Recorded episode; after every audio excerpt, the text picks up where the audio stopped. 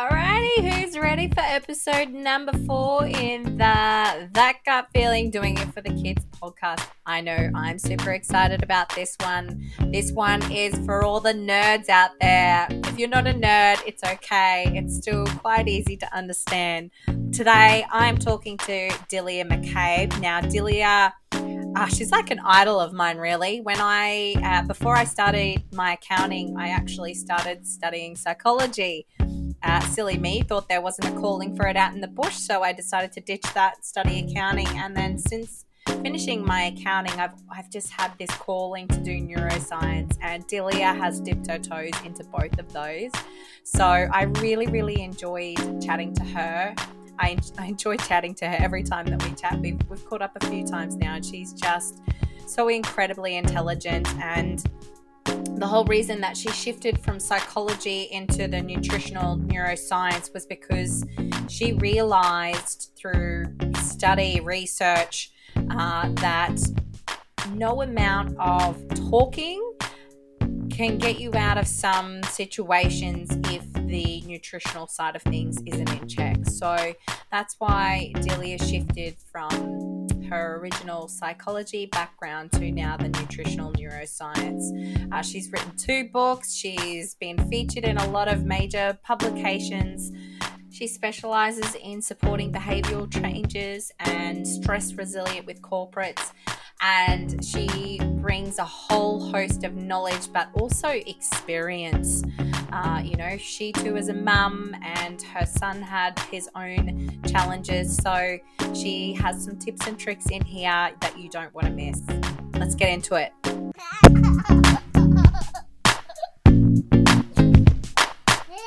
Welcome to That Gut Feeling a weekly interview podcast that explores just how powerful our bodies are by design and how, through taking a holistic approach to our gut health, we can not only drastically change our own health, but the health of those that we love, especially our babies.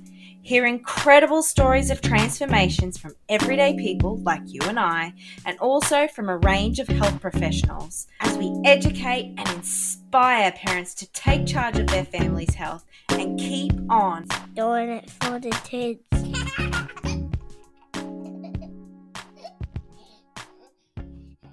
Delia, I was really excited uh, when I listen to your story. And uh, so much so that we were actually meant to catch up at another point to discuss whether or not we'd be a good fit for one another. And I'd actually taken it into my own hands to decide that you were, in fact, a good fit for me. And we didn't really necessarily need that appointment. But here you are.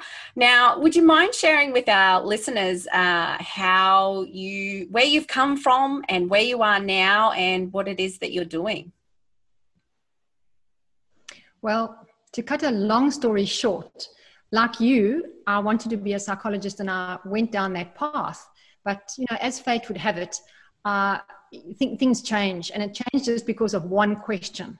So I had this group of really smart school kids that were really battling to do well at school. These were kids that should have been getting A pluses and they were failing.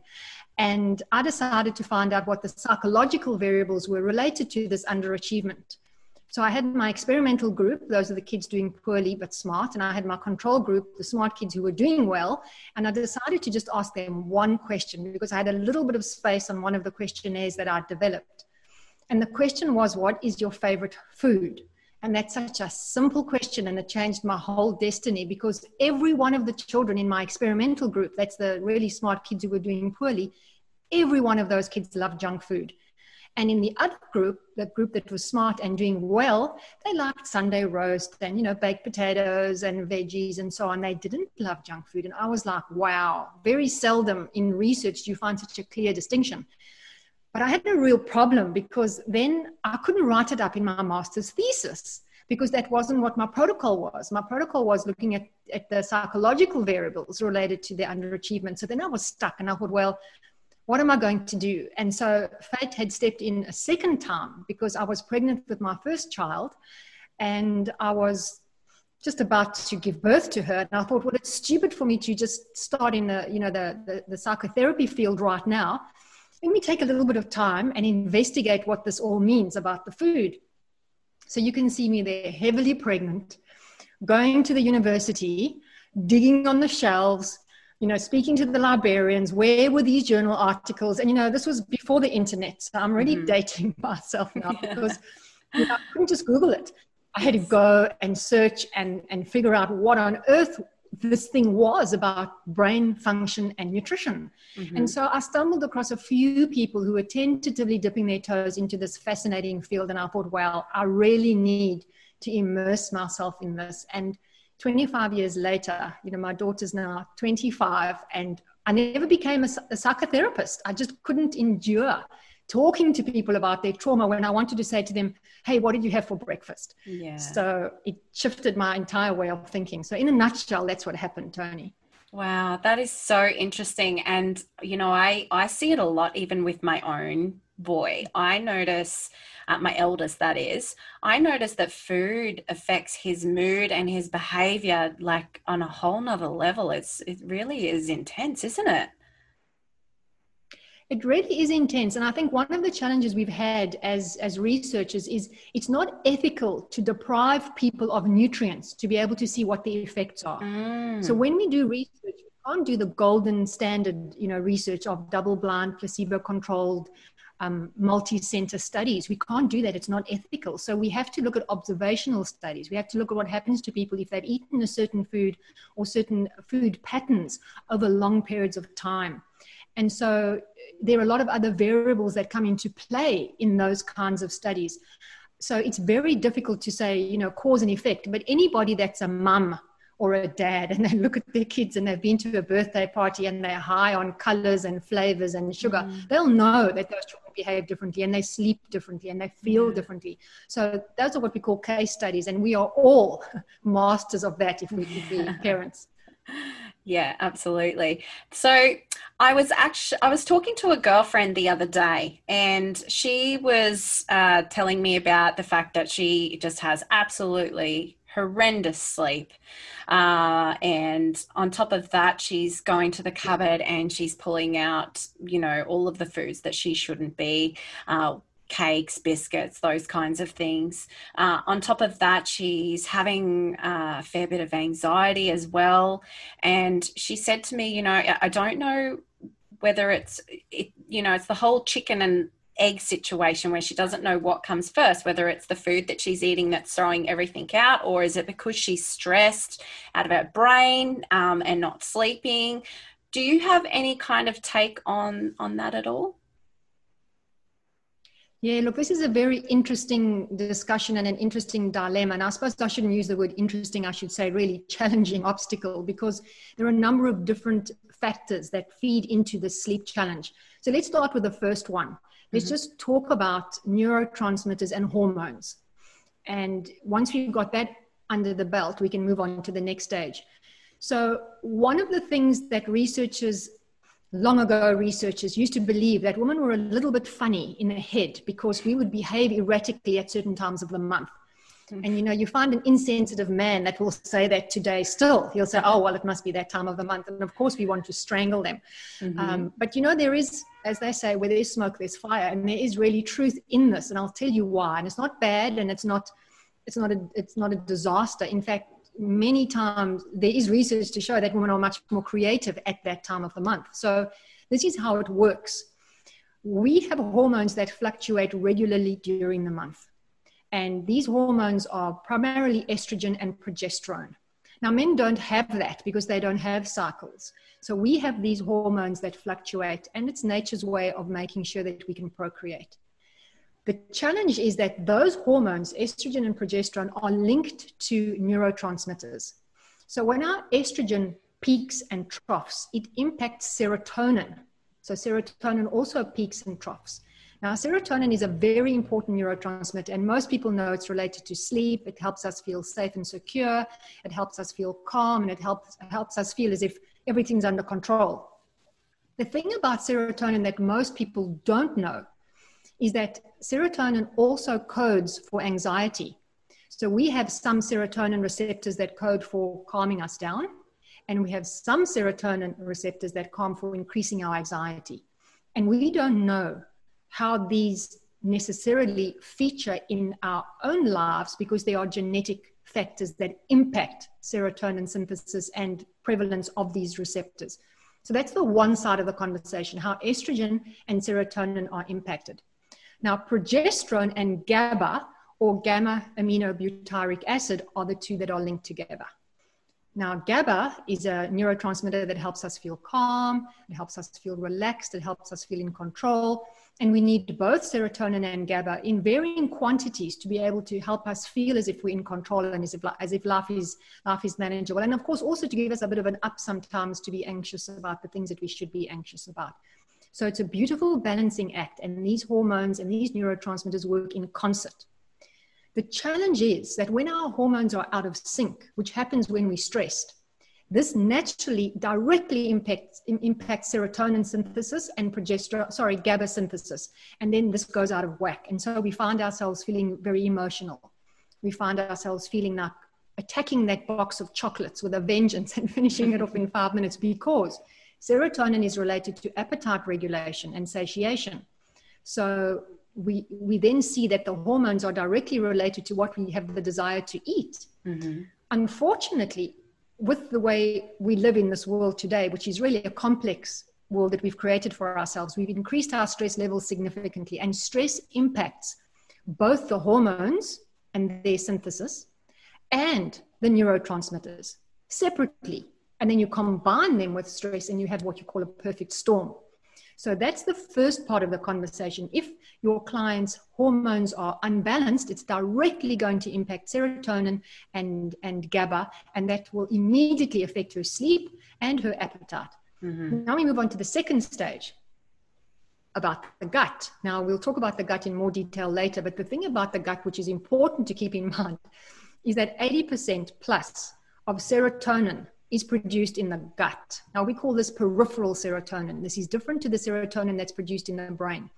If the gut is not functioning optimally for a number of reasons, which we will get back to, then serotonin synthesis is impacted. So, once again, your client could, just because of gut challenges, be having a problem with serotonin synthesis, which is then impacting her sleep because serotonin is the foundation of melatonin. So, that's that side of it when we look at how this all works together, we know without a shadow of a doubt that women experience stress differently to men. Mm. So if your client is stressed, apart from the hormone issues, if we can't, we can't really put them apart, but let's just put them aside for argument's sake. If she's very stressed at the moment, this means that the part of her brain that regulates emotion, which is the limbic system, is much more active because she's a woman versus the case if, if she was a man. So we know that the limbic system becomes very activated, and that, of course, is related to mood, it's related to emotional regulation, it's related to stress response, it's related to fear, excitement, and a whole lot of other things. So stress will also be impacting her and negatively affecting the way she craves food, the way she sleeps. So those are factors that we have to take into account and look at them. And, you know, as you said, is it the chicken and the egg? So it's really impossible to tease it apart mm-hmm. because we can't say to her, okay, you, you have to be without hormones for a while so we can see if it's just your gut because it doesn't work that way. Yeah. So we have it's to then look at the easiest and fastest way. It's, it's, it's, it's kind of like a cruel twist of fate because the good good news is if you change one thing it can have a positive negative effect but the other other side is if you change one thing negatively it can have the opposite mm. so the first thing for her to do and the easiest thing for her to do which may not feel easy because she's craving those chocolates and and the, and you know the, those biscuits. She should definitely look at eating the kinds of food that's going to change her gut bacteria because that's the second thing that we need to discuss the gut bacteria in relation to serotonin synthesis and then of course the the, the domino effect onto neurotransmitters. So that's a start for your client in relation to how everything fits together. And I mean, you may not want to explain that all to her, but at least mm. the listeners and the viewers can get an idea. This is a complex issue. It's complex because of the interaction and the relationship between the neurotransmitters and the hormones, and that this is going on continuously. And this is why, you know, PMT. I put a video up the other day on Facebook, and I, I spoke about a comedian Roseanne Barr. And she said PMT allows her to be who she really is. And I had to laugh at that because, you know, when women are experiencing a hormonal shift or a high or a low, they feel like everything that they say is 100% true and they need to say it. and we can all relate to that. Yes. But that's just because our brain isn't good at, at monitoring us during that time and helping us to just maybe not say the thing that we want to say. I um I need a bit of that filter in my life a little bit more often, I think. Or my husband probably thinks that more than what I do, but okay, so when you know reaching for the those chocolates and those biscuits and and everything else they're going to throw out the gut microbiome as well and it's going to have that vicious cycle then isn't it? Because then you've got what's going on in the brain. I'm certainly no expert. Maybe you can elaborate on this for us. Um, the whole addiction to sugar and everything else that goes with it too. So it's it's a really hard cycle to break isn't it? I know um, personally for myself once i had both of my boys, and I talk about this quite openly on both of my social media accounts. After I had both my boys, and I'm now that you're saying all this about hormones, I was always thinking it was the lack of sleep that was driving the sugar cravings. But again, perfect storm. Um, all of the an- uh, antibiotics that I was on because I had emergency cesarean, so that would have been throwing things out. The hormones associated with childbirth, uh, the lack of sleep due to getting up to bub in the middle of the night, and you know my body obviously needing that that energy hit so i was going to i i've always been really good with my willpower and and not going down that road you know I'd have treats every now and then for sure but it was like I had no control on what was going on. I'd be reaching for the chocolates and going, no, Tony, no, Tony, no, Tony, lifting it to my mouth, no, Tony, put the chocolate down, and in it would go. Look, it's a huge challenge. And I think that part of the problem is that it is the chicken and egg. You know, where do you start? Because sleep impacts hormonal synthesis, it impacts neurotransmitter synthesis and functioning. And then the lack of sleep makes you crave more food because you have a lack of energy. So we do have this vicious cycle that, you know, that goes on and on. And then, of course, we have the feeling that, you know, we actually, we actually having a tough time and we don't want to deprive ourselves. And that's a very psychological um, angle to the whole thing because we feel like we're exhausted. We feel like we're not having many treats. We feel like our children are waking us up all night. And so we feel, what's one more chocolate actually going to do? Nothing. You know, and a couple of months later, we wake up and we realize it actually did a lot. It all landed on our thighs or whatever, you know, and affects affects our sleep. So there are a number of ramifications to this this this perfect storm, as we as we're calling it. So I think one of the things to keep in mind is that the gut is very very sensitive both to external environment, so that's the stress that we're experiencing and to the food that we're consuming. So a really simple thing to do is to just make sure that the food you eat is of a very high quality. And that doesn't mean that you can't eat chocolate, but if you're going to eat chocolate, eat organic chocolate, 70% plus, and you know, dip that melted chocolate into pieces of ripe pear, for example, oh, so that you're getting some great nutrients with that treat. Because otherwise, that feeling of deprivation really drives us. And this is where I realized that my psychology training wasn't really such a waste because I can put on my psychology hat and I can say, look, it's not that easy to change habits, but if we replace them with something really yummy and delicious, then it becomes a lot simpler. Then it's not just a matter of I'm depriving myself and I have to eat a carrot stick. You know, that's not the aim of the exercise. We can deal with the psychology of creating a new habit, which is actually not that hard when you focus on pleasure. And then in the same breath, we're dealing with building a new neural pathway and in the same breath we we're creating a foundation for for shifting our thinking about food and in the same breath we're creating or we're providing the nutrients which is allowing our brain to function more efficiently which means it'll make those neurotransmitters with greater ease and mm-hmm. support our gut health mm-hmm. because when our gut health becomes out of sync and i think a lot of people have become very um, aware of the fact now because the media speaks a lot more about gut health and brain health and how they're intimately interlinked. The challenge is that most people don't understand how this happens. They just know that it does. Mm. And a very simple example is explaining to people that there are, we're supposed to have 4,000 different kinds of gut bacteria, firstly. And most of us do not have any close to that. However, most people today, because of processed food, and because of high stress levels, have more of a gut bacteria that is super, super efficient at extracting calories. Now, this is good news if we don't have too many of them, because we do need to extract calories. Otherwise, we have no energy to function. Mm. But if we have more of those than the ones that are related to lean bodies that aren't that efficient, we end up craving, firstly, the foods that, that feed those highly efficient calorie extracting bacteria. And secondly, more of them proliferate so that our gut lining becomes impacted. And this is really where the secret is. Mm-hmm. When gut lining is impacted, and you know this, Tony, because of the research that you've done, when the gut lining is impacted, those very, very sophisticated and sensitive cells become damaged and they become very inefficient at stopping food particles and other toxins from entering the bloodstream. And then once they've entered the bloodstream, we have this terrible storm of infl- inflammation that happens. And those inflammatory com- compounds travel all the way to the brain. And this is where the challenge comes in. The blood brain barrier is just as sensitive as the gut barrier, the gut lining, to damage from inflammatory compounds. So it becomes damaged, it opens up, and then those toxic compounds are allowed into the brain. And that's how the gut and the brain are intimately linked. Mm-hmm. So the first thing to do is to ensure that you start produce or start consuming the kinds of foods that allow the good bacteria to proliferate because they make sure that they produce tiny compounds that keep that gut lining really strong, heal it, keep it strong, and provide a good mucosal lining to that, to mm-hmm. the gut, so that it is very capable of keeping the bad compounds and, and not properly digested food particles from entering the bloodstream. Mm-hmm. It sounds like such a long comment I, that I made. But, but.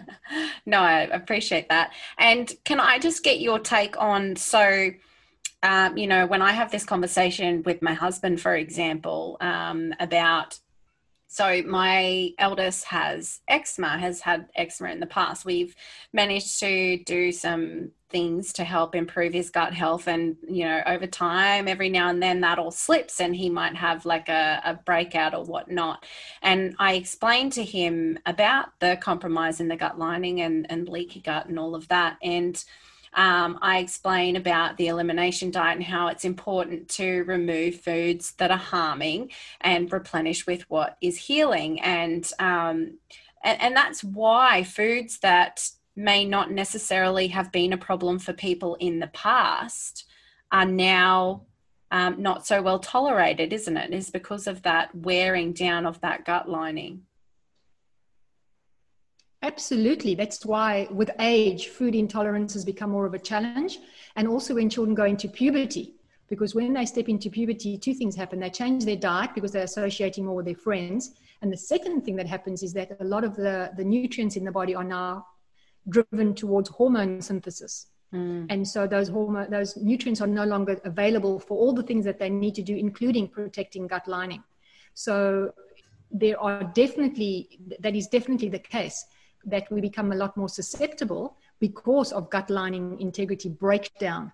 And the, the primary aim of the exercise is therefore to heal the gut with the kinds mm of foods that allow the, the lining to then recuperate and replenish itself. Mm-hmm. And it isn't as hard as people think because there's research to show that in as little as four days, good bacteria can start proliferating again. And that's really good for people to know mm. because four days is really not a long time at all. And just with a few tweaks and a few changes, they can make those changes happen. And you know, the changes are long reaching. It's not just gut health, it's, it's our weight, it's our desire for, for processed foods, it's our brain health. A whole lot of very positive spin off effects happen when we just change the food that we're consuming for gut mm. health. Okay. So, with a lot of people that I come into contact with, these changes um, even if they may just sound small, can sometimes be quite overwhelming and, and quite um, challenging, I suppose.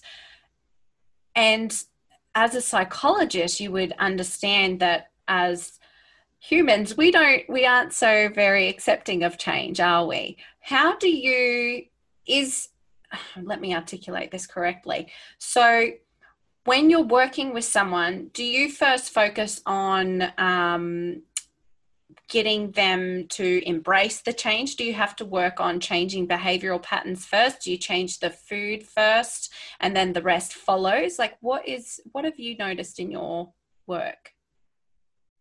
Well, the first thing that one needs to keep in mind is to not allow deprivation to to step in at all because the minute mm-hmm. you feel deprived, you then feel that you know life is tough and then you get sorry for yourself and then you think it's not really fair and so on and so forth And we used to say in our family, then you start suffering from plum.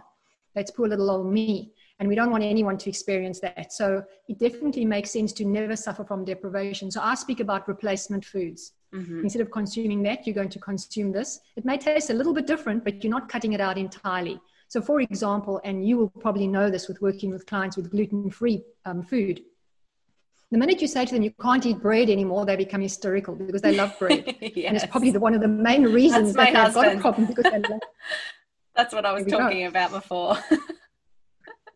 so then, of course, one has to address that issue and say, well, look, we're not going to take bread away. We're going to just give you a different kind of bread, and it tastes really good. It doesn't taste exactly the same, but after a couple of days, it's going to be fine.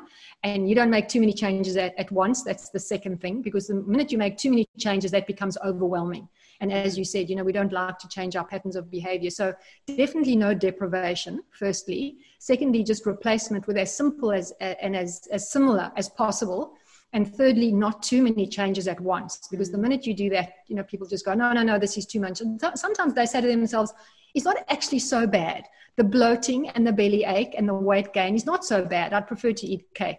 So we need to help them to to to build a new neural pathway without feeling as if it's too hard. Mm-hmm. Okay. And the you mentioned you touched on it a little bit earlier about the brain building new pathways. And that would come into play once you make these changes too, wouldn't it? Because the, the brain's so um, what's the word I'm looking for? The neuroplasticity. Neuroplasticity. Yes, that's yeah. right. Would you mind? The brain is neuroplastic. that's that's the right word. And and neuroplasticity is a wonderful thing, but there's a dark side to neuroplasticity. If you start a bad habit, it just as easily becomes entrenched in the brain as when you start a good habit. Mm-hmm. And the other thing about neuroplasticity that most people don't realize is you're not overriding the bad habit with a new one. You're forming a new one. So the bad habit will always be there so, for example, when you talk to people that have been that have smoked for for decades and they stop smoking, and they stay away from environments where smoke is you know is is, is smelt and, and they see people smoking, and then they suddenly come to that environment again, they get the desire to pick up a cigarette and smoke it mm. as if it was yesterday, because that neural pathway is still lurking there. It hasn't entirely disappeared and will never ever disappear, in fact. So we have to create new neural pathways. But the way to make them entrenched is, as I said, just make sure it's not a matter of deprivation. Because the minute a person feels, feels deprived, it's so easy for them to, to step back into the old neural pathway because it's waiting there with open arms to say, yeah, yeah, yeah, you know, come along, let's eat that chocolate together again. Yeah. So we just need to make sure that we that we're creating a new one with as much simplicity and ease as possible mm. so that it can become entrenched over time. And make and, it enjoyable you know, as, as well. Does that matter? Absolutely. It has to be a positive. Yeah. Absolutely. You know, that's why I mentioned the dark chocolate.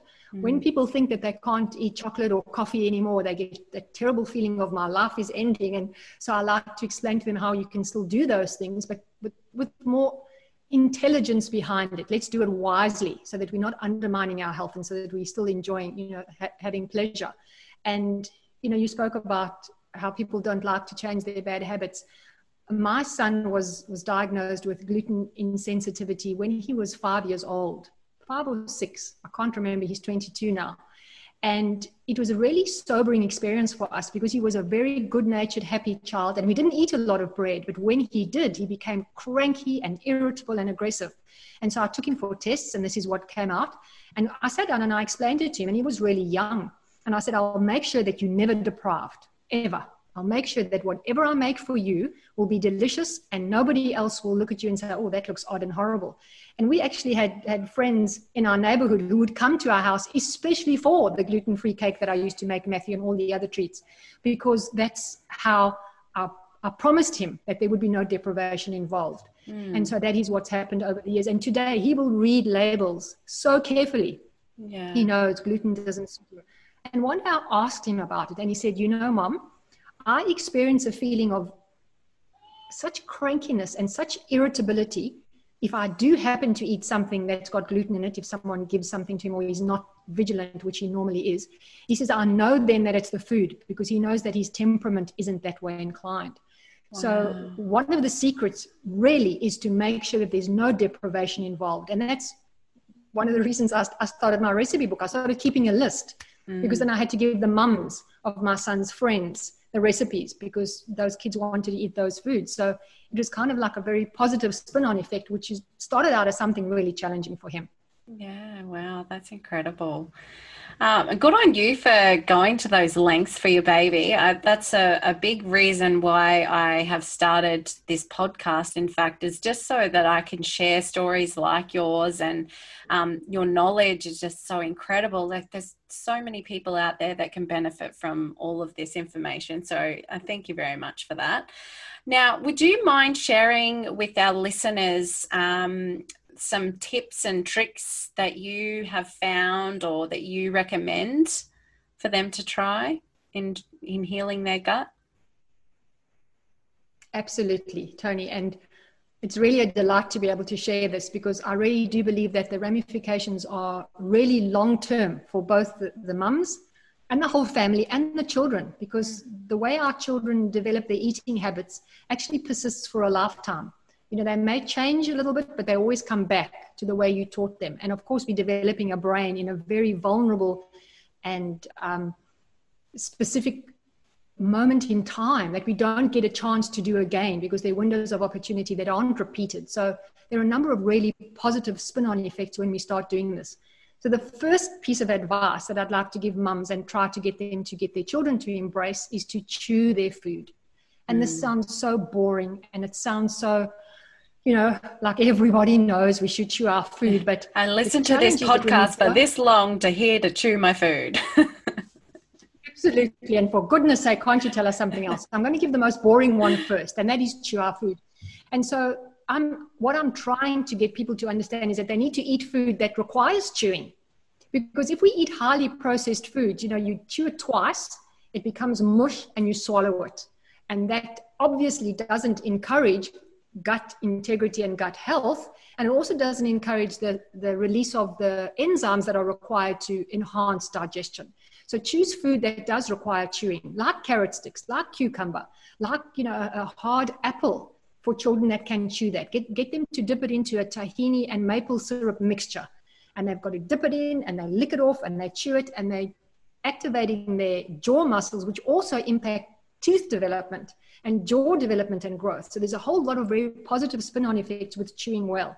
There's even some research to suggest that when we chew, we stimulate blood supply to the brain. So that's another angle that's that chewing, chewing encompasses. Yeah. So make sure we eat food that requires chewing. And one of the challenges with people living on smoothies is that when they live on a smoothie, all they do is glug the nutrients down. And the mm. smoothie can be full of really good things and great nutrients and be very nutrient dense, but you're not getting the, the maximum benefit or the optimal benefit of those nutrients if you're not chewing. So I just suggest people make a great smoothie and stir into it things that need chewing, like almonds, you know, like maybe some walnuts, like a chopped up apple or a diced up orange or some mm. kiwi fruit just so that each mouthful requires chewing. So I've got first... something to add to that, if you don't mind. So I do up smoothie bowls. So I chuck in a heap of ice, so it's really nice, thick consistency, and then I crush up some nuts and um, whatever else I'm feeling like that day, just to give it that crunch at the end of it. I can't drink anything that has anything like seeds or crunch to it, but if I'm using a spoon, as weird as it sounds, yeah, it's really, really good. So that's a, a good tip there. Yeah, absolutely. And I think that we need to incorporate this into our eating habits because really it makes a huge difference. And what you said is exactly spot on. Smoothie bowls are the way to go. Mm.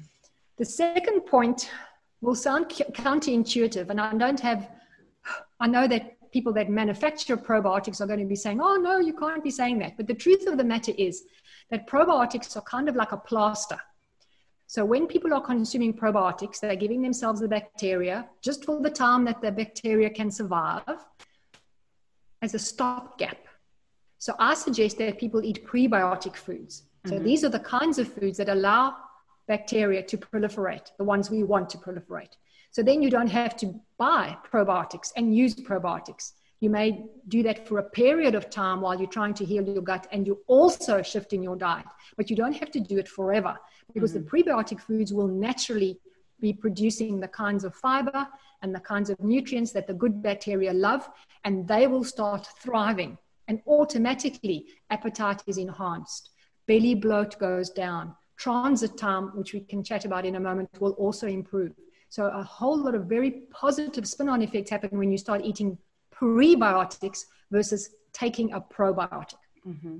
Should I discuss transit time for a second? Sure. That's how, how long it takes for us to eat the food before it le- before the waste product leaves our body. Okay. Yeah. Now, most people don't want to talk about transit time, but I think that on this podcast, where your focus is on gut health, mm-hmm. I think it's allowed, Tony. Okay. So let's talk about transit time. Two things about transit time. Firstly, women have a longer transit time than men generally. Okay. So that is related to estrogen and serotonin relationship. So that's the first thing.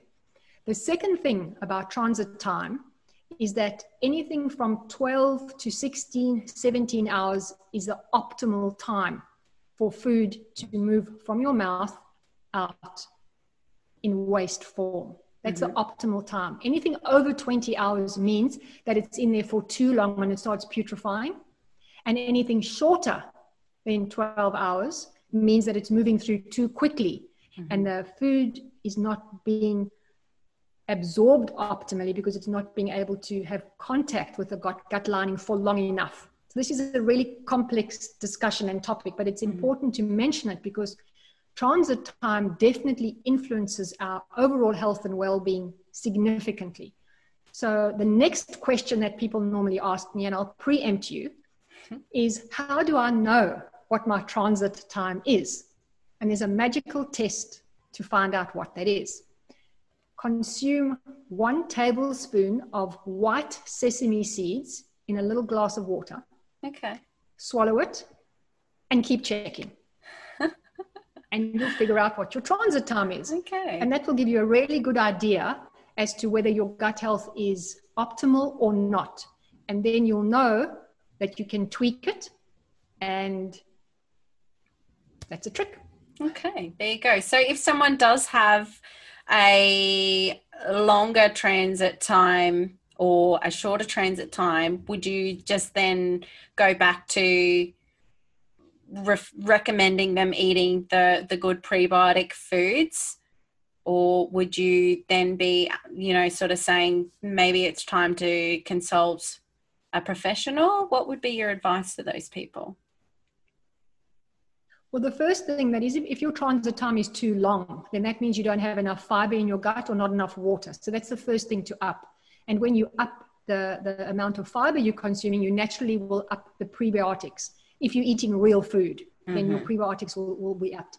If your transit time is too short, it may mean that you're consuming too much fiber, which would be very, very unusual in our society, but would occur if people are following an extreme diet where maybe they're eating only raw food and their gut integrity is compromised. And so you mm-hmm. would try some shifts and changes according to those two areas.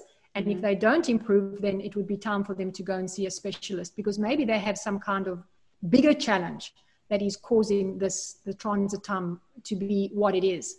Mm-hmm. So there are definitely shifts that people can make first before they move on to the next step. Okay. Um, it's also interesting to know that women also suffer from irritable bowel syndrome more than men. So we know that's related to the way they respond to stress, which is different to the way men respond, and also related to the serotonin, estrogen, and progesterone GABA interactions. So, you know, when women complain about having challenges with their belly, it is definitely much more prevalent among women than it is among men. There you go. I didn't know that. Actually, there was one more thing that um, I heard you say on a podcast the other day. I wanted to pick your brain about that, and it's going back to what we were talking about before about habits and and forming habits. And you see a lot of um, advice online about is it 21 days to break a habit, and you said that that's not actually true. No, it isn't. It's actually interesting because that, that habit myth evolved because there was a, a plastic surgeon who realized when he assessed his patients that it took them 21 days to get used to their new faces. And so he mentioned this to some people in passing. And some of those people being, you know, lifestyle gurus, very famous ones, took it on board as, it, as if that meant that it takes 21 days to form a new habit. And it wasn't at all related to a habit formation. It was just related to um, a perception of one's own being. It wasn't related to a new habit. So when they've done more robust research, they now know that it takes 60 plus days to wow. create a new habit. So people just need to keep that in mind. And if after 21 days they don't feel like, you know, that habit is entrenched already, don't feel bad. Just add a bit more dark chocolate and continue until you get to 60 plus days. I love that. Now, can you share with our listeners where they can find you? And um, I'd love to hear more about these books that you've written, and um, the recipe books sound pretty interesting. With pleasure, Tony. But before I do that, I want to tell you about the last thing, number three, oh, that I ah, want sorry. The, the viewers and the listeners to do. No, no, that's fine. We've had such an interesting conversation and we've discussed so many things. But the last one, interestingly, is about sleep. Okay. Now, you know, we kind of like started with sleep, where your where your client was really battling with sleep, and we discussed all the different you know scenarios related to that. One of the things that happens, which is really a catch twenty two, is when our sleep is compromised, we have an overproliferation of the bad bacteria that drive processed food consumption and that drive high calorie retention. So it is important to deal with the sleep issue as well as the gut food issue at the same time. So uh, interestingly, the research that, that pointed this out, they first did this with rats, and then they thought, wow, this is so interesting. Even just after one night of compromised sleep, these poor rats were battling in terms of um, gut bacteria and, you know, the ratio. Then they did it in an observational study with people who were suffering from jet lag. And even one night of compromised sleep affected the gut bacteria balance. So we know that if this continues for a long period of time, then people will immediately start feeling, oh my goodness, something's wrong. What am I going to do? So managing sleep is extremely, extremely important. And one of the ways to kind of like kickstart that is through consuming foods with more magnesium in them. And that's mm-hmm. dark green leafy veg, a lot of um, good prebiotics in them, a lot of good essential fats in them and also a lot of fiber in them and magnesium. So that's something to do in relation to sleep, which also helps the gut. So that kind of like, you know, deal with one issue or deal with two issues with, with, with one strategy. So that's really important. So mothers that wait for the house to be quiet at night so that they can actually sense being alone and enjoying the, the silence need to keep in mind that they should also consider going to sleep earlier mm. because that sleep is what their bodies need to heal and what they need to be able to keep their gut bacteria working optimally. Absolutely. So that was point number three. Yeah. And, you know, I mentioned before about being able to see the link between the food that and what it does for my son's behavior, but sleep is another big one. And i think that's with any child you know they get to the end of the day they haven't had their their nap and you know the whole witching hour thing or uh, you know they just have little tolerance for anything. They get emotional you know and and that's a big thing. But i notice it even in myself. If i, I haven't if i've had a late night or i've had a couple of nights where the um, my littlest has had me up in the middle of the night to put him back off to sleep you know i notice it in my own moods and um, yeah it's just so essential isn't it absolutely and it's really important for parents to deal with sleep issues with their children because the reason the, the developing brain requires so much sleep is because it's growing at such a rapid pace. So when the child doesn't sleep for the amount of time that they should be sleeping, it actually impacts cognitive development, mm. which means that it'll compromise their intellectual development, which is a challenge. So, and we know this because the developing brain has a very high percentage of melatonin in it, much higher than the adult brain for this very reason to prompt the child to sleep more because the brain is growing. And as I said earlier, you know, which is another conversation entirely, those windows of development, you can't, you know, hit replay for them. Yeah. Once those windows of development are passed, the child's brain can no longer go back to, you know, to recapture that those moments of development. So it's extremely important to deal with with um, sleep challenges. And one of the ways to do that is to make sure that the diet is very, very high in good B vitamins from food and once again magnesium mm-hmm. because b6 and magnesium are very important for serotonin synthesis and a whole lot of other things which support children sleeping well. So one of the things that I suggest mothers do is put their children in the bath with a whole lot of magnesium flakes and let them play there with their rubber ducks and all the things that they're playing with because magnesium is then absorbed, tra- sorry, absorbed transdermally. It doesn't mm. have to go via the gut and it gets into the bloodstream really efficiently and effectively and the children should sleep really well because of that. That's a wonderful tip.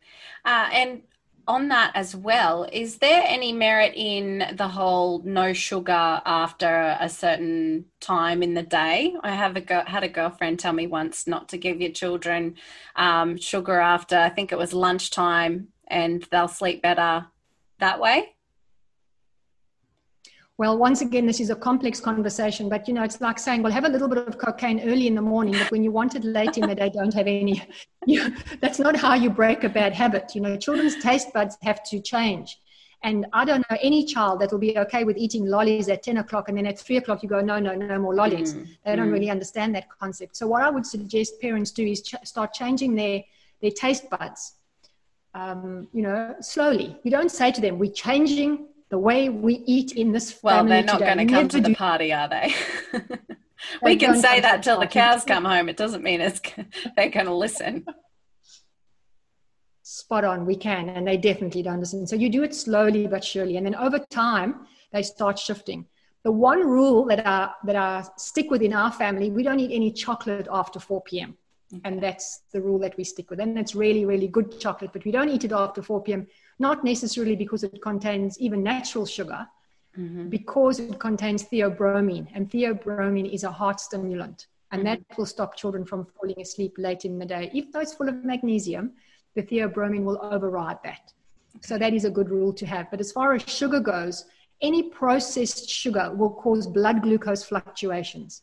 And those blood glucose fluctuations do a number of negative things in the body. One of the things they do, they actually cause a stress response when they dip mm-hmm. which then causes adrenaline release. And the other thing that they do, they stop the brain from um, managing emotion effectively. So that is a good reason to shift children from a from a processed sugar consumption to natural sugar, just to keep blood glucose stable. Mm, yeah, yeah. No, it's um, it's crazy as a mum, and this is not coming from a judgmental place at all. But uh, I. I'm very passionate about it because, you know, you go away and you see all of the foods and everything that are marketed out there to little ones and how much sugar is in them. And you know it's it's through no fault of parents. Like i think a lot of people are unaware of just how much sugar are in all of the stuff that's marketed as health foods even. And um, yeah it's it's quite scary isn't it and like you're saying it it does really affect the, their development and and microbiome yeah, and all it's, of it's really scary. It's got a very long reaching effect because their taste buds are developed and then their brain function is developed and so is their you know their body physiology. So it's a long long reaching effect. And one of the reasons mothers choose processed foods over more wholesome foods is because they're exhausted Mm. You know, they're tired. They don't want to go and stand in the kitchen in, in the way they perceive, you know, healthy food to, to need lots of time and preparation. And that was one of the motivators for putting my recipe book together because I know that mothers are tired. I've been a mother. I've, you know, a hands-on mother. My children are now older, but I spent time trying to figure out how to make it really simpler and how mm. to make it still keep the food tasting delicious and keep them coming back for more, but make sure that I didn't have to spend my life in the kitchen. So that leads me on to my books. You know, I wrote my first book, which is a sciencey book about the brain and brain function. And then I decided to write the recipe book to be able to help mothers and anybody who wants to feed their brain well with delicious and simple recipes. So I basically took the science and put it in the kitchen for people. And I know that my books have been very useful to many, many people and mothers too, because they realize all the long term effects that they can can influence when they start feeding their children well. So as I mentioned before we started the recording, my publisher has given me permission to share with you a special link. So any viewers or listeners can buy my sciencey book and then get the recipe book for free. And mm, that's, that's, a really great offer to get them both and to, to start working with them. Thank you so much. And where can our listeners find you? Sorry. If they can find me on Instagram under Lighter Brighter You, mm-hmm. and I put a lot of posts up related to really good and simple to make recipes, firstly, and I also put up a lot of information about the brain and the gut in terms of, of, of health. And they can find me on Facebook as well. I've just started a Facebook group for women who feel overwhelmed, stressed, and exhausted. So if they feel an affinity with that feeling and they want to create calm and more energy and not feeling overwhelmed anymore, then they can join me there with pleasure. And I'm also on LinkedIn if there any woman involved in business and they want to follow my posts there, they can do that as well. So I'm kind of like spread in a number of places. Um, try not being a social media puppet, but being able to provide good value for people, you know, without only posting about cats and puppies and whatever people post to try and attract attention, but trying to offer really good value. Yeah, that's wonderful. And I will pop links to all of those in my show notes as well so that uh, our listeners can find you nice and easily. Well, thank you so much for jumping on today, Delia. I really, really appreciate it. And um, you've given us a lot of food for thought. And I can't wait to get my hands on your recipe book. I'm sure that you'll enjoy it. One of the top recipes that I actually made was a mistake and it only requires two ingredients and it tastes ah. like fudge. And I oh. made it oh. when my daughter was really little. And it's a really lovely, yummy product. And it helps wean kids off that really highly processed, sugary taste. So, okay, wonderful. I can't wait to check it out. And people can, you know, yeah, you will enjoy it. And people can also email me if they've got questions but my social media you know presence i try and give a lot of value in, in those areas and of course in my books. And it was a delight to chat to you tony. Thank you. And you're doing such important work. Really laying the foundation for for future health is priceless. Thank you. I appreciate that how you doing out there, nerds? You still with me?